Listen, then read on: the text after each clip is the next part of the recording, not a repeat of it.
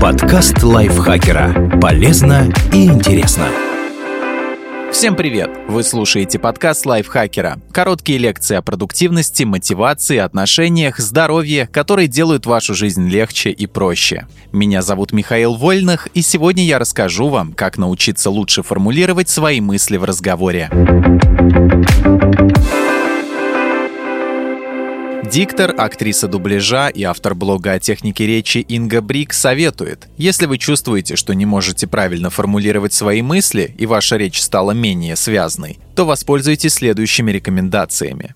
Научитесь правильно дышать. Часто причиной несвязной речи может быть волнение и неуверенность в себе. Расслабиться и снизить уровень накопившегося стресса позволяет правильное дыхание. Ваша задача научиться дышать нижней частью тела. При правильном вдохе верх живота немного должен выступать вперед, а на выдохе диафрагма должна сокращаться. Живот уходит вглубь, как будто стремится к позвоночнику. Вдох необходимо делать через нос, а выдох через рот. Выдох должен быть амплитудным, звучным и всегда в два раза длиннее вдоха. Можно попробовать такое упражнение. Лягте спиной на относительно твердую поверхность. Одну руку положите на область диафрагмы, ее условную границу можно провести по нижнему краю ребер, а вторую на грудную клетку. Следите за тем, какая из них приподнимается на вдохе. Ваша задача приподнять ту, что лежит на животе. Далее перевернитесь на живот и положите руки под голову. Постарайтесь на вдохе словно оттолкнуться ребрами от поверхности, на которой лежите. Будет чувство, что нижняя часть тела надувается как шарик.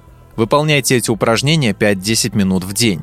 Так можно формировать у себя новую дыхательную привычку. Развивайте речевой интеллект. Для этого попробуйте одно простое, но действенное упражнение на развитие речевого интеллекта. Это как раз то, что может помочь вам структурировать ваши мысли и научиться грамотно их излагать. Выберите любое слово, первое, что пришло вам в голову, например, море, и попробуйте использовать его в разном контексте. Твои глаза такие же синие, как море. На этот счет у меня море идей.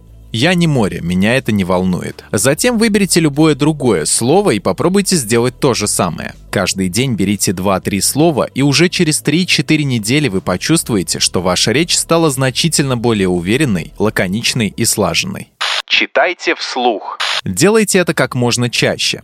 Также можете записывать прочитанное на диктофон. А еще попробуйте прослушать отрывок из понравившейся вам аудиокниги и повторить текст. Не бойтесь играть с интонациями. Попробуйте подражать вашему любимому чтецу. Нет ничего плохого в том, что вы копируете подачу кого-то из понравившихся вам метров речевого искусства. Вы еще успеете выработать собственную манеру речи, а пока нужно научиться чувствовать текст.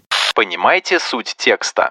Когда видите предложение, анализируйте, какое слово в этом контексте ключевое, максимально несущее смысл. И во время чтения постарайтесь выдержать перед ним небольшую паузу. Она даст возможность сделать акцент, выделить это слово. Помните, главная задача спикера, рассказчика, оратора или диктора передать настроение, а для этого вы просто обязаны понимать текст. Ваша задача окунуться с головой в материал, прочувствовать, прожить его. Развивайте актерское мастерство. В технике речи присутствуют элементы актерского мастерства. Поиграйте с определенным словом, предположим, это слово «любовь». Произнесите его сначала с веселой интонацией, а потом так, как будто вы чем-то расстроены. Далее добавьте агрессии или изобразите, что вы что-то замыслили. Это можно превратить в игру и задействовать в ней семью или друзей. Вы вытягиваете по очереди случайные слова, а ведущий определяет подачу и говорит, какой она должна быть, но только выступающему. Ваша задача произнести слово так, чтобы присутствующие поняли, какое настроение вы пытаетесь передать. Постановка речи подразумевает под собой работу не только над речевым интеллектом, но и над вашим телом и сознанием. Это большая комплексная работа, поэтому лучше обращаться напрямую к тренерам по речи или к их блогам, книгам и видеоурокам. И помните, если вы действительно хотите добиться результата, нужно заниматься систематически. Эти упражнения должны войти в повседневные задачи и стать частью вашей жизни. Большое спасибо Василию Казаку за текст. Вам спасибо, что слушали этот выпуск. Подписывайтесь на подкаст Лайфхакера на всех платформах, ставьте нам лайки и звездочки. Не забывайте про наш чат в Телеграм, там можно обсудить свежие выпуски. А я с вами прощаюсь. Пока. Подкаст Лайфхакера. Полезно и интересно.